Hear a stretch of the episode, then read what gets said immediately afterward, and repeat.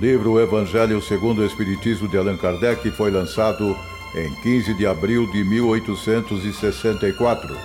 Em sua essência, representa o mais elevado código de conduta ética existente na humanidade, fonte de preceitos morais.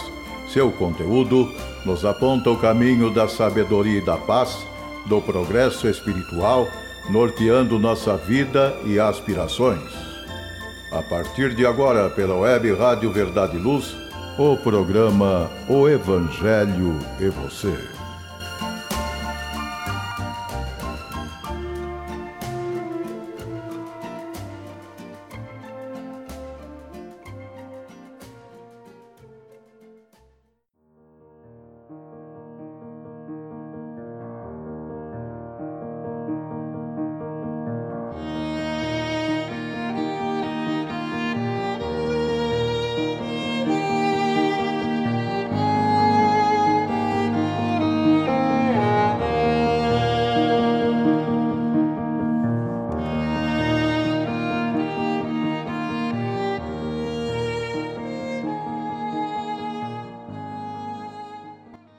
Amigos e amigas queridos, sejam todos muito bem-vindos. É uma alegria voltarmos a conversar com todos vocês, a estudarmos. Sejam bem-vindos, portanto, ao programa de hoje, o episódio número 3 do programa O Evangelho e Você. Obrigado pela sua audiência. Bem, amigos, nós podemos é, considerar que hoje, de fato, nós iniciaremos o estudo que nós vamos nos debruçar em torno de o Evangelho segundo o Espiritismo. Os dois programas iniciais nós fizemos referências e apontamentos, eu diria de alguma forma é, gerais, à exceção, é claro, do programa anterior, do episódio número 2, onde tratamos do prefácio desta fundamental e indispensável obra do Espiritismo, mas nós hoje iniciamos efetivamente o trabalho de reflexão, de estudo, abrindo, digamos assim, na introdução de o Evangelho segundo o Espiritismo. É claro que nós vamos aqui trazer algumas considerações sem que nos vejamos premidos ou pressionados pelo tempo ou de alguma forma nos vendo obrigados a estudar determinadas faixas de exposição de Kardec dos espíritos apressadamente. Como eu disse nos episódios anteriores, nós não vamos correr, nós não vamos aqui é, ficar excessivamente preocupados com o tempo. É claro que nós vamos ter que ter um ritmo de estudo, de trabalho, todavia, não nos vemos obrigados, por exemplo, a estudarmos um capítulo uh, em, em, por episódio, por programa. Pelo contrário, o nosso objetivo será aquele de estudarmos com o devido cuidado que nos é indispensável, inclusive. Portanto, hoje nós vamos iniciar o trabalho de estudar o Evangelho segundo o Espiritismo a partir da introdução que, como nós falávamos há pouco, nos programas anteriores, sobretudo, a introdução de o Evangelho segundo o Espiritismo, ela é subdividida em quatro partes, em quatro itens, onde Kardec traz relevantes orientações para todos nós, apresentando conteúdos muito significativos do Evangelho. A primeira parte da introdução trata do objetivo da obra, que é aquela que nós vamos mais cuidadosamente nesse episódio de número 3 do programa o Evangelho e você, aqui da Web Rádio Verdade e Luz, trazer. À medida então que os episódios se desdobrarem, nós naturalmente continuaremos desenvolvendo considerações em torno destas quatro partes da introdução. Então, a primeira delas é o objetivo desta obra, a segunda é a autoridade da doutrina espírita, o controle universal do ensino dos espíritos, importantíssima e fundamental para compreendermos a natureza das orientações, das informações trazidas pelos espíritos aos homens.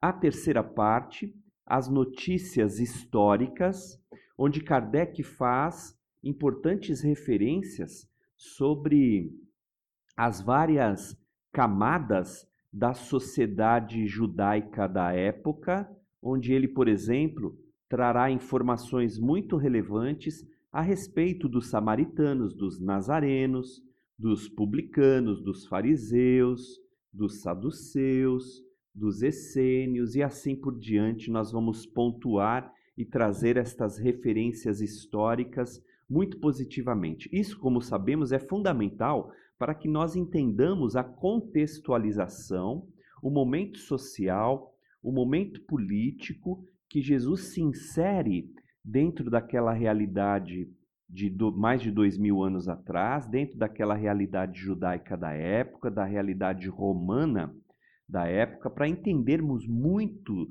de suas orientações, de suas é, lições, fazendo com que nós também compreendamos a própria, o próprio teor em que, em que essa pedagogia de Cristo é elaborada ali.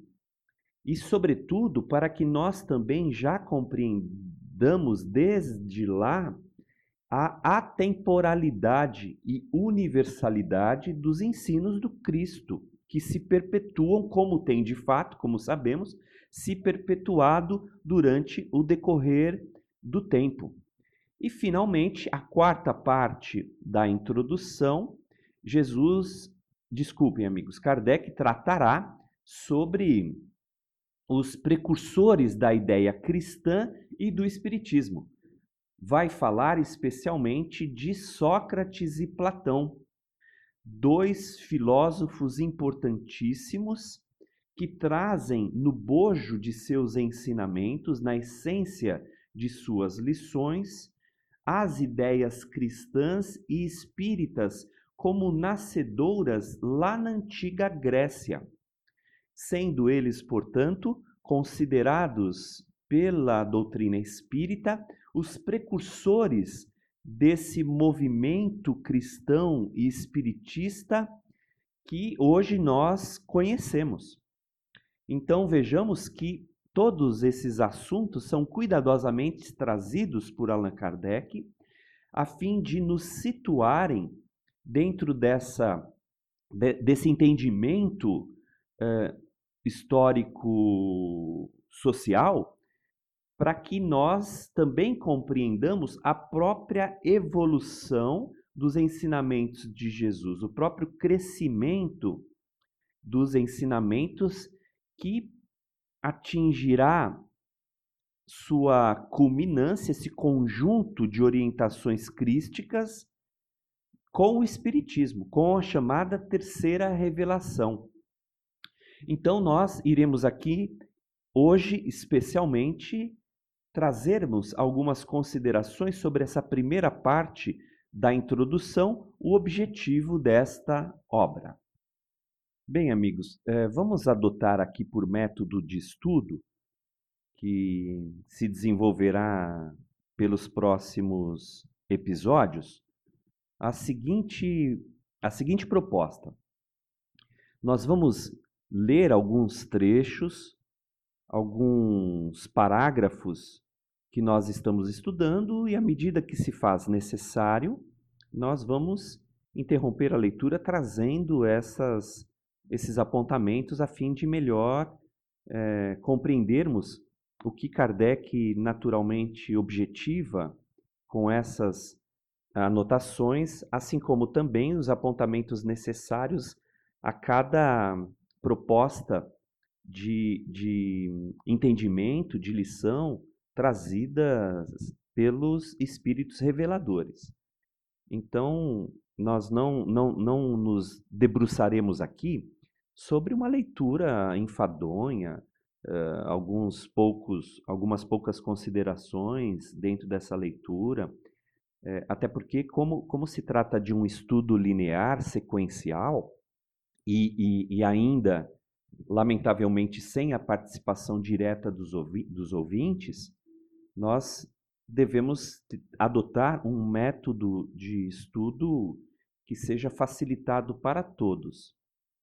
Então, se vocês puderem iniciar esse estudo tendo inclusive o próprio Evangelho segundo o Espiritismo como apoio, seria fundamental. Fazendo inclusive eventuais anotações para que depois possamos conversar a respeito nas próximas oportunidades.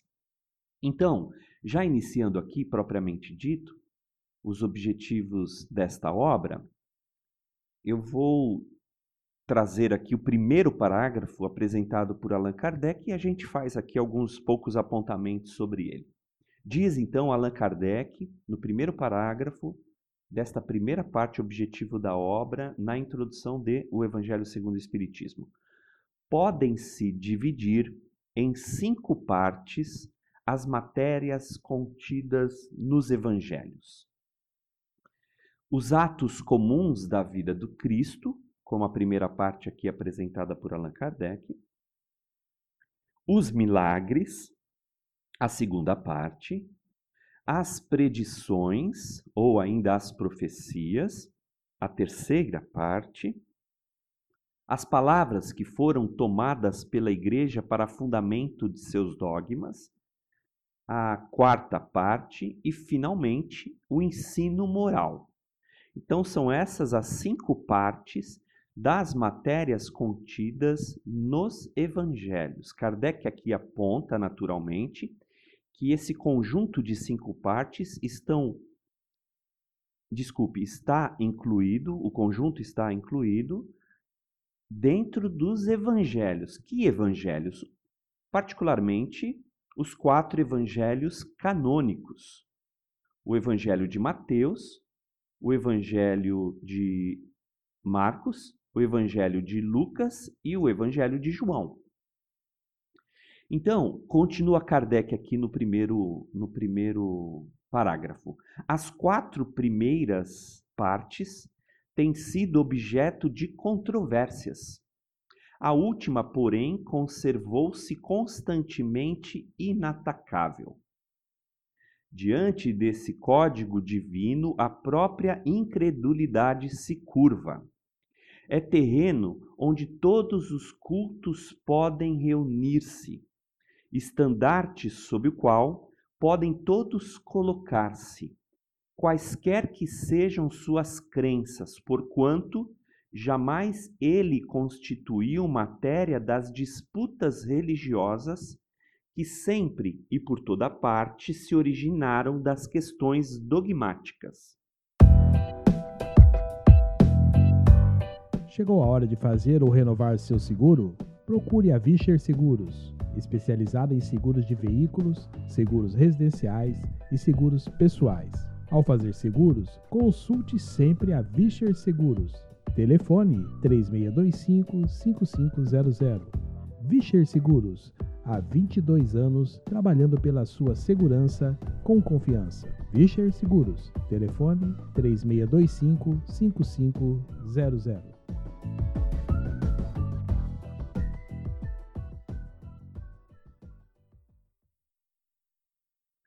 Vejamos então, eu já gostaria de fazer alguma, algumas interferências.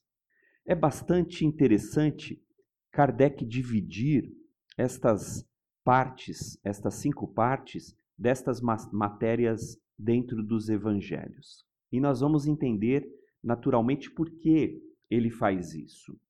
Obviamente, ele assim faz por uma questão didática, mas, sobretudo, por preocupar-se com aquela matéria mais fundamentalmente universal, que é o ensino moral de Jesus. Então vejamos, Kardec aqui vai dizer, em separando estas partes, a primeira delas, os atos comuns da vida do Cristo. Os atos comuns da vida do Cristo, naturalmente, se traduzem como a ideia de Jesus homem,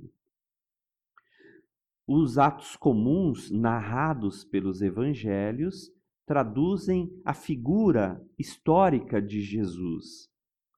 Um judeu, que, porque Jesus, lembremos disso, ele nasce judeu, vive judeu e morre judeu.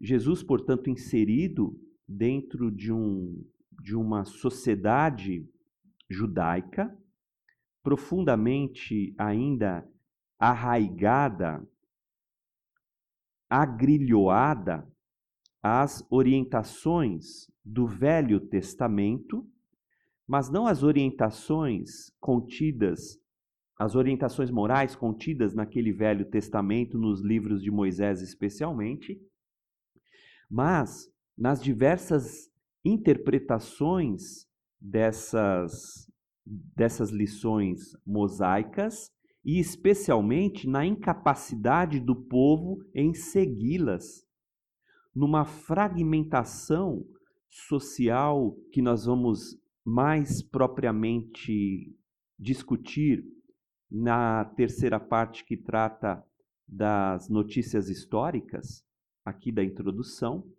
mas atos, portanto, é, apenas apenas uh, verificáveis naquela na inserção daquela sociedade de outrora.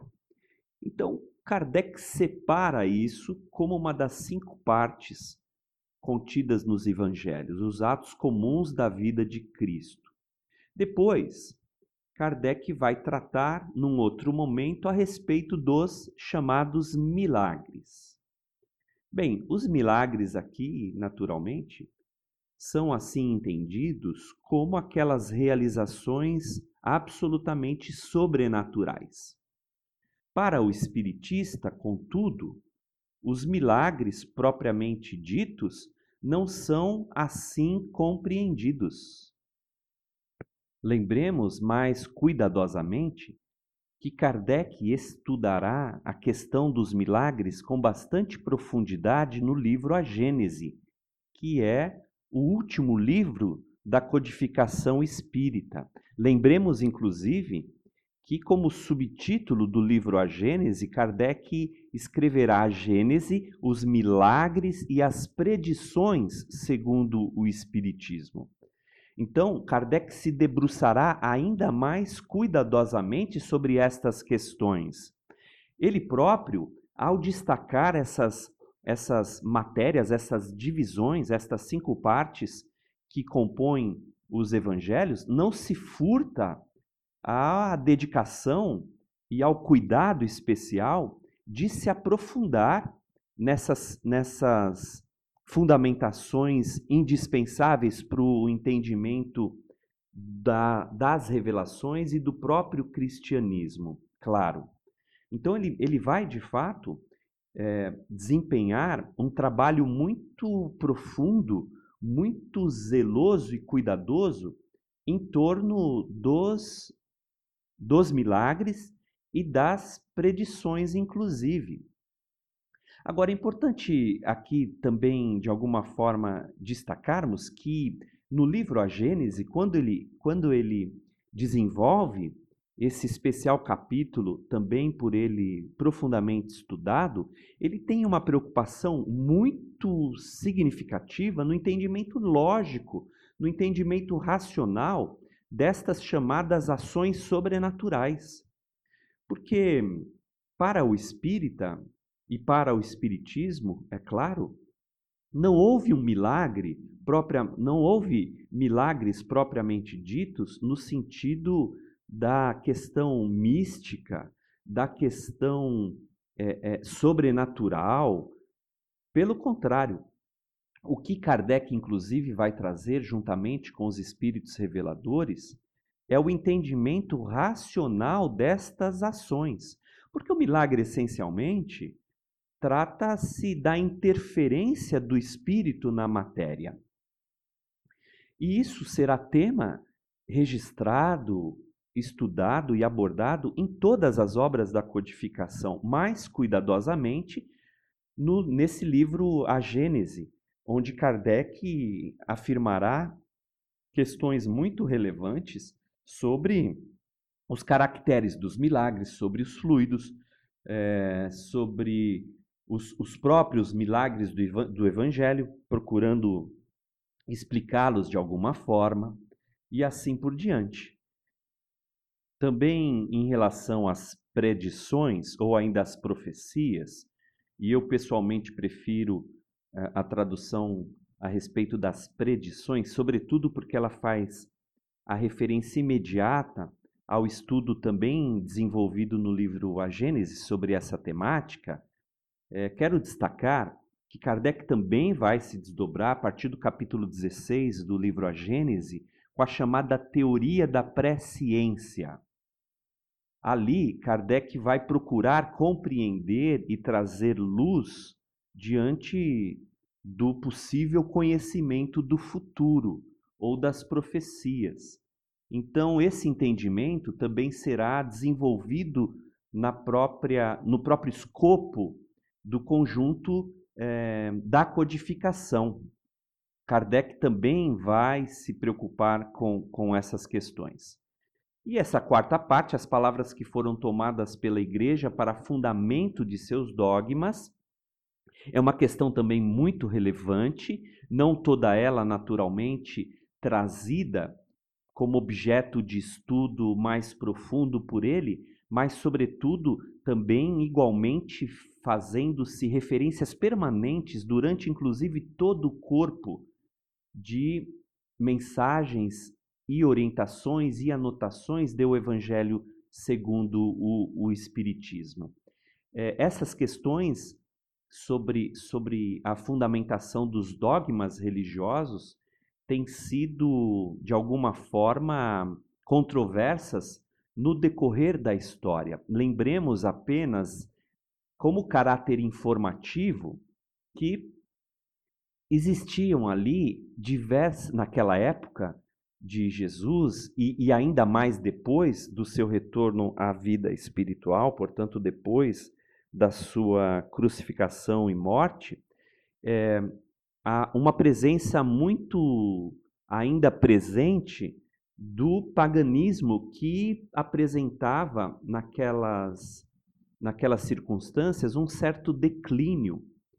Lembremos que o cristianismo ele vai ser adotado como a religião oficial é, do Estado romano apenas com Constantino e que depois será ainda depurada mais tarde como um único cristianismo, digamos assim, porque havia naquela época ah, vários cristianismos, né?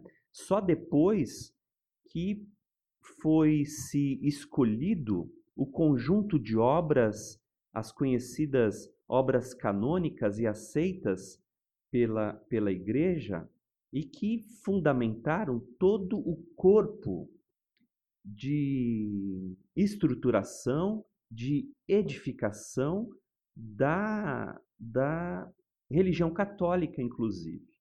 Então, o cristianismo aí, depois dessas interferências das mais diversas, ele acaba tomando corpo e só com Teodósio mais tarde ele haveria de ser, portanto, a religião única, é, não somente oficial, mas aquela aceita mais, é, eu diria, eclesiasticamente, que foi naturalmente a elaboração do, do Novo Testamento em especial. Então, há, durante a vida de Cristo, diversas expressões que foram apropriadas por parte da igreja e que fundamentaram a ideia dos dogmas tão intrinsecamente existentes dentro da, do catolicismo em particular, dentro também das outras denominações, das outras variações cristãs. E como falava pouco, esse entendimento, de uma forma geral, ele foi bastante efervescente no sentido de fundamentação daquelas daquelas estruturas dogmáticas fundamentais e inamovíveis do corpo do, do catolicismo, especialmente. Kardec não vai se preocupar com tais questões. É, muito embora elas existam em abundância nos evangelhos. Bem, e é claro, finalmente, Kardec irá citar as, dentre estas cinco partes o ensino moral, que é aquilo que efetivamente nos preocupa, que é aquilo que efetivamente nós vamos nos dedicar nesses estudos particularmente. Agora, eu gostaria aqui de trazer uma rápida referência que, que nós já fizemos isso antes, nos episódios anteriores, inclusive. Que são aqueles dois trechinhos das mensagens contidas no livro Obras Póstumas. E são fundamentais para nós entendermos a, a magnitude da, de uma obra como esta, que nós vamos ter alegria, o prazer de estudar aqui nos nossos episódios do programa O Evangelho e Você, na web rádio Verdade e Luz. Lembremos rapidamente de um trechinho contido no capítulo 21 do livro Obras Póstumas, que trata da chamada imitação do Evangelho, é o título que há ali, em agosto de 1863, quando Kardec, em conversa, em diálogo com, com uh, um espírito, esse espírito vai dizer vai dizer para Kardec algo a respeito da obra que ele então, então estava estava desenvolvendo. Vejamos, ele vai dizer: aproxima-se a hora em que te será necessário apresentar o Espiritismo qual ele é.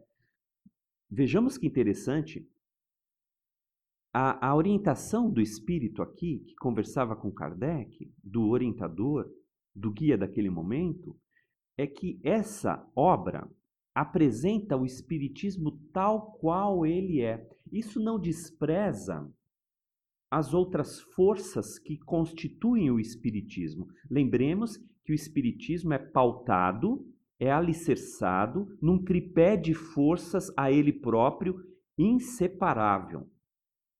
Esse tripé de forças constitui-se dos aspectos filosóficos, científicos e religiosos morais. Entretanto, a preocupação fundamental do espiritismo são, desculpe, é essencialmente o aspecto moral, porque é efetivamente também através dele que a criatura humana se aperfeiçoa moralmente e cresce a Deus. O Espiritismo, portanto, apresenta como objetivo fundamental a melhoria da criatura humana. Os aspectos filosóficos e, e, científicos são igualmente relevantes, importantes e também, é claro, fundamentais. Entretanto, a grande preocupação espiritista é o progresso e o avanço moral, apoiado, é claro, no progresso e no avanço intelectual. Então vejamos que há uma conjugação de forças que estruturam o crescimento evolutivo, progressista e progressivo do homem para melhor nessa, nessa, nesse conjunto de forças fundamentais que na, nas quais o espiritismo igualmente se sustenta. E o espírito aqui nessa mensagem ele vai dizer isso. Aproxima-se a hora em que te será necessário apresentar o Espiritismo qual ele é. E continua esse Espírito dizendo: mostrando a todos onde se encontra a verdadeira doutrina ensinada pelo Cristo. Ó, oh, ora, onde se encontra a verdadeira doutrina ensinada pelo Cristo? Nos aspectos morais, evidentemente. Então, essa obra é fundamental, porque é ali que essa doutrina essencial, que estes ensinamentos verdadeiros do Cristo estão, todos eles, inseridos. Continua o Espírito dizendo, dizendo Allan Kardec. Aproxima-se a hora, então, em que a face do céu e da terra terás de proclamar que o Espiritismo é a única tradição verdadeiramente cristã e a única instituição verdadeiramente divina e humana também fundamental que compreendamos essa assertiva trazida pelo Espírito. Quando ele afirma que Allan Kardec, com esta obra, teria de proclamar que o Espiritismo é a única tradição verdadeiramente cristã, é porque, em sua essência, ele traz o cristianismo redivivo. Lembremos que durante todo o tempo em que o cristianismo se elaborou, ele foi deturpado, ele foi vilipendiado, ele foi alterado e compreendido, interpretado de diferentes formas. Por isso mesmo, essas orientações são tão significativas e relevantes.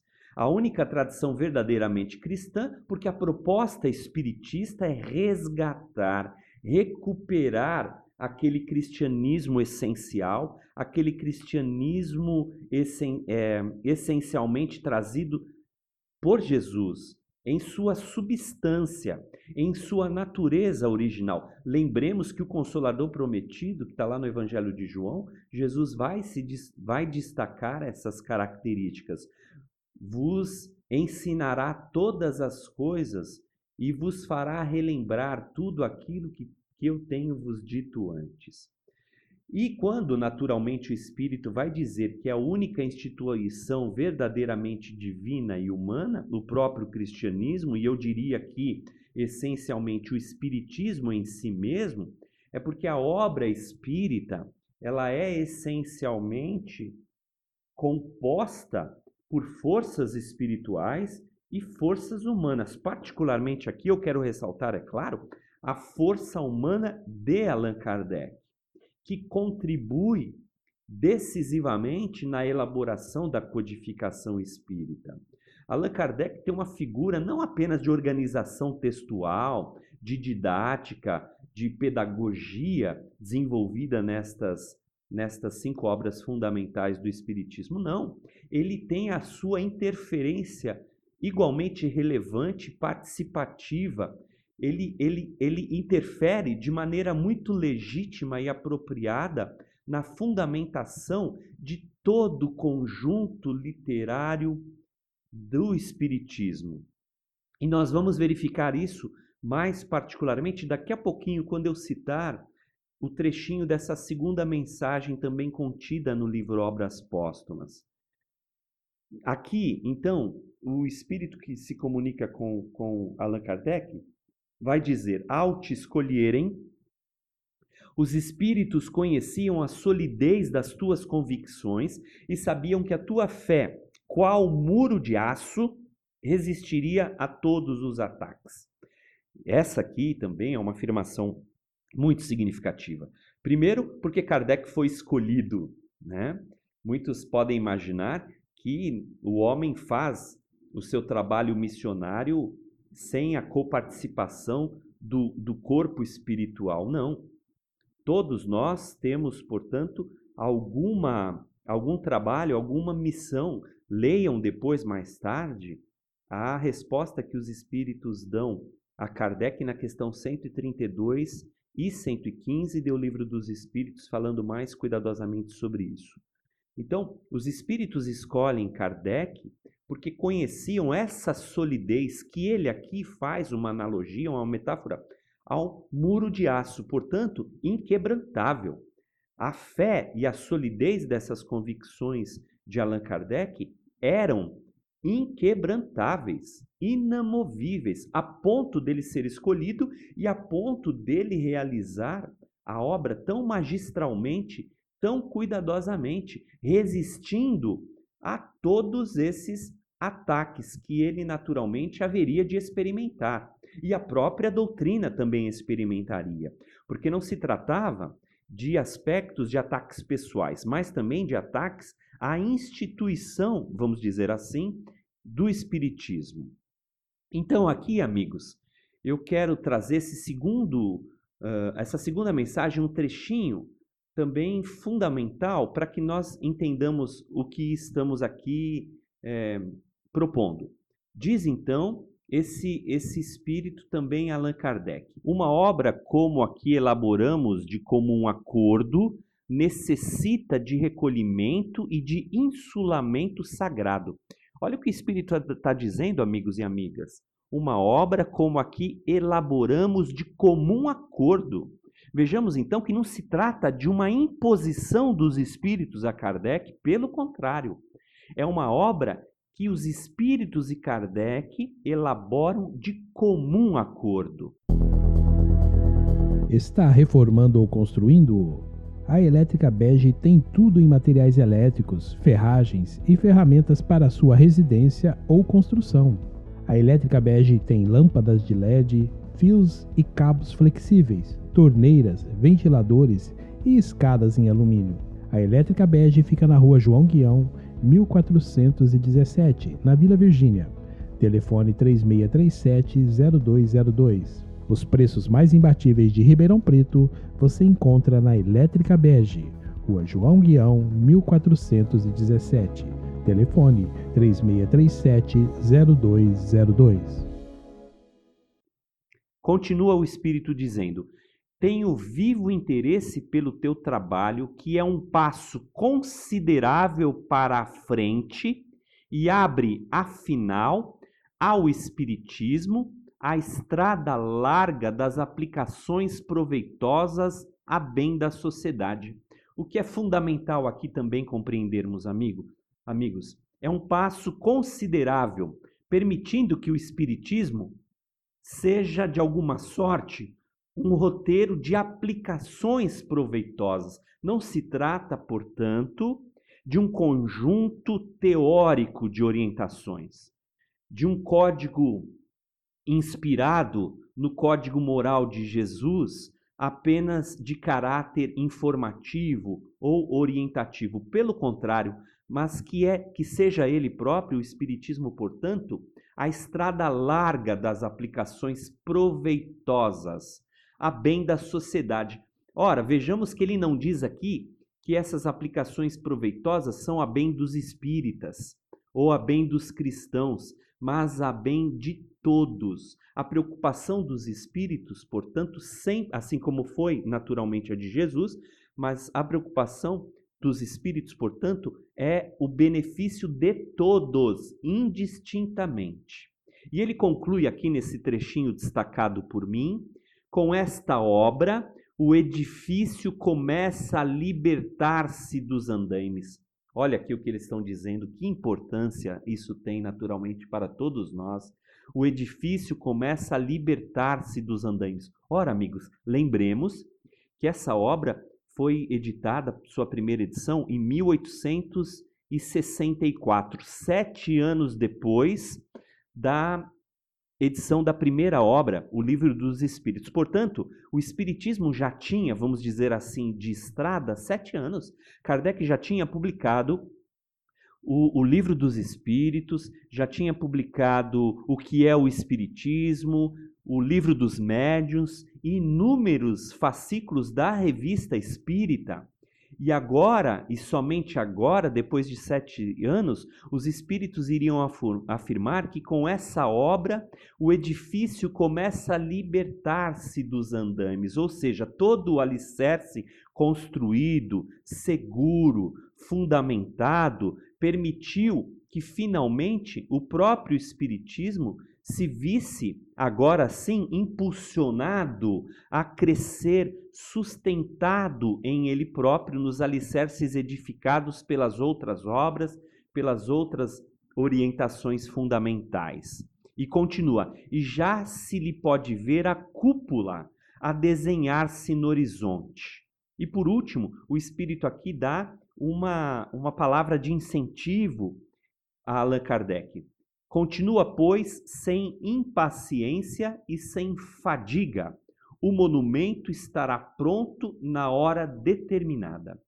Como sempre registramos, não há, de maneira alguma, improviso algum nas obras divinas.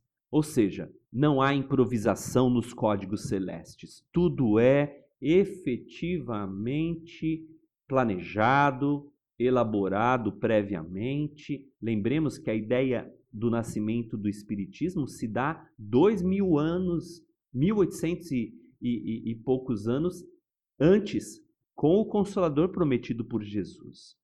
Então, a ideia espírita já existia há milhares de anos. Podemos, assim, seguramente afirmar, portanto.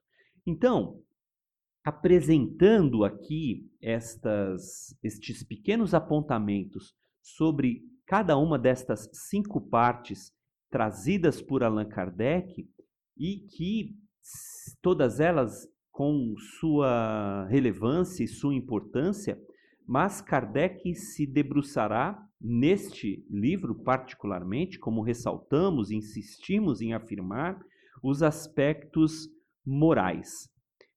Finalmente, para concluir esse primeiro parágrafo do objetivo da obra, eu gostaria de trazer uh, essas outras orientações. Aliás, se o discutissem, nele teriam aceitas encontrado sua própria condenação. Kardec aqui, amigos e amigas, faz uma referência a esse terreno indiscutível do ensino moral de Jesus.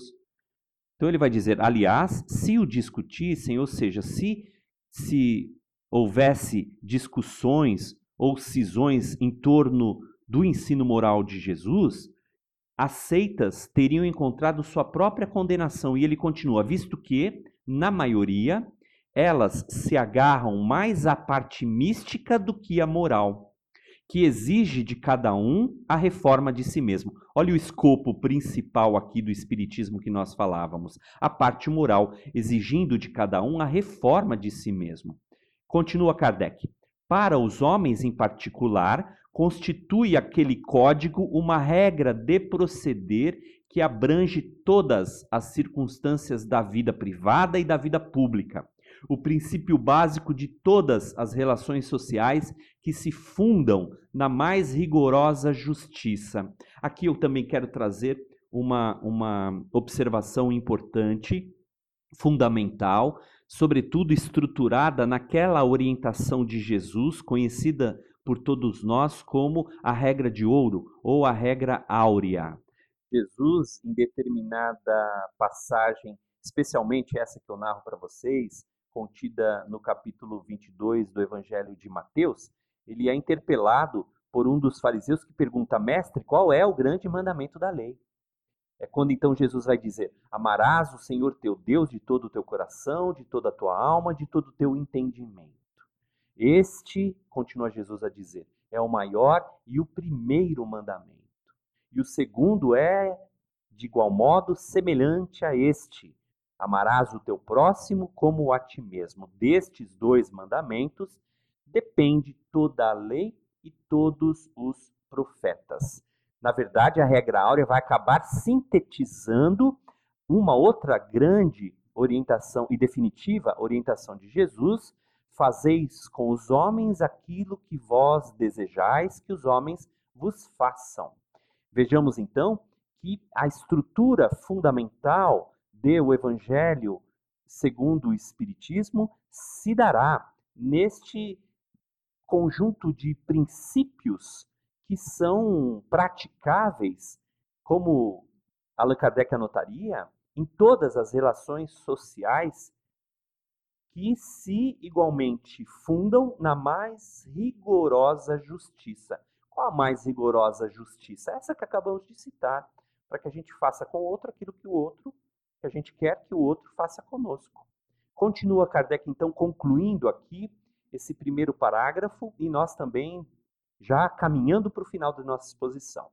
É, finalmente, acima de tudo, o roteiro infalível para a felicidade vindoura, o levantamento de uma ponta do véu que nos oculta a vida futura. Essa parte é a que será objeto exclusivo desta obra. Vejamos, Kardec reiterando, essa parte é a que será objeto exclusivo dessa obra. Kardec não vai tergiversar, não vai fugir da questão essencial do ensino moral em o Evangelho segundo o Espiritismo. Amigos, agora que eu me dei conta de que nós usamos aqui o nosso programa inteiro para tratar somente desse primeiro parágrafo contido em o objetivo desta obra aqui da introdução do Evangelho e você. E é isso, amigos. É, caminhando para o final, eu quero então, finalmente também, agradecer a audiência de todos vocês, a tolerância e o carinho, esperando e convidando-os desde já para que no próximo domingo nós nos reencontremos, dando continuidade às nossas reflexões aqui no programa O Evangelho e Você, da Web Rádio Verdade e Luz de Ribeirão Preto. Obrigado, amigos e amigos. Desejo uma excelente semana a todos vocês e até uma próxima e feliz oportunidade. Muita paz a todos.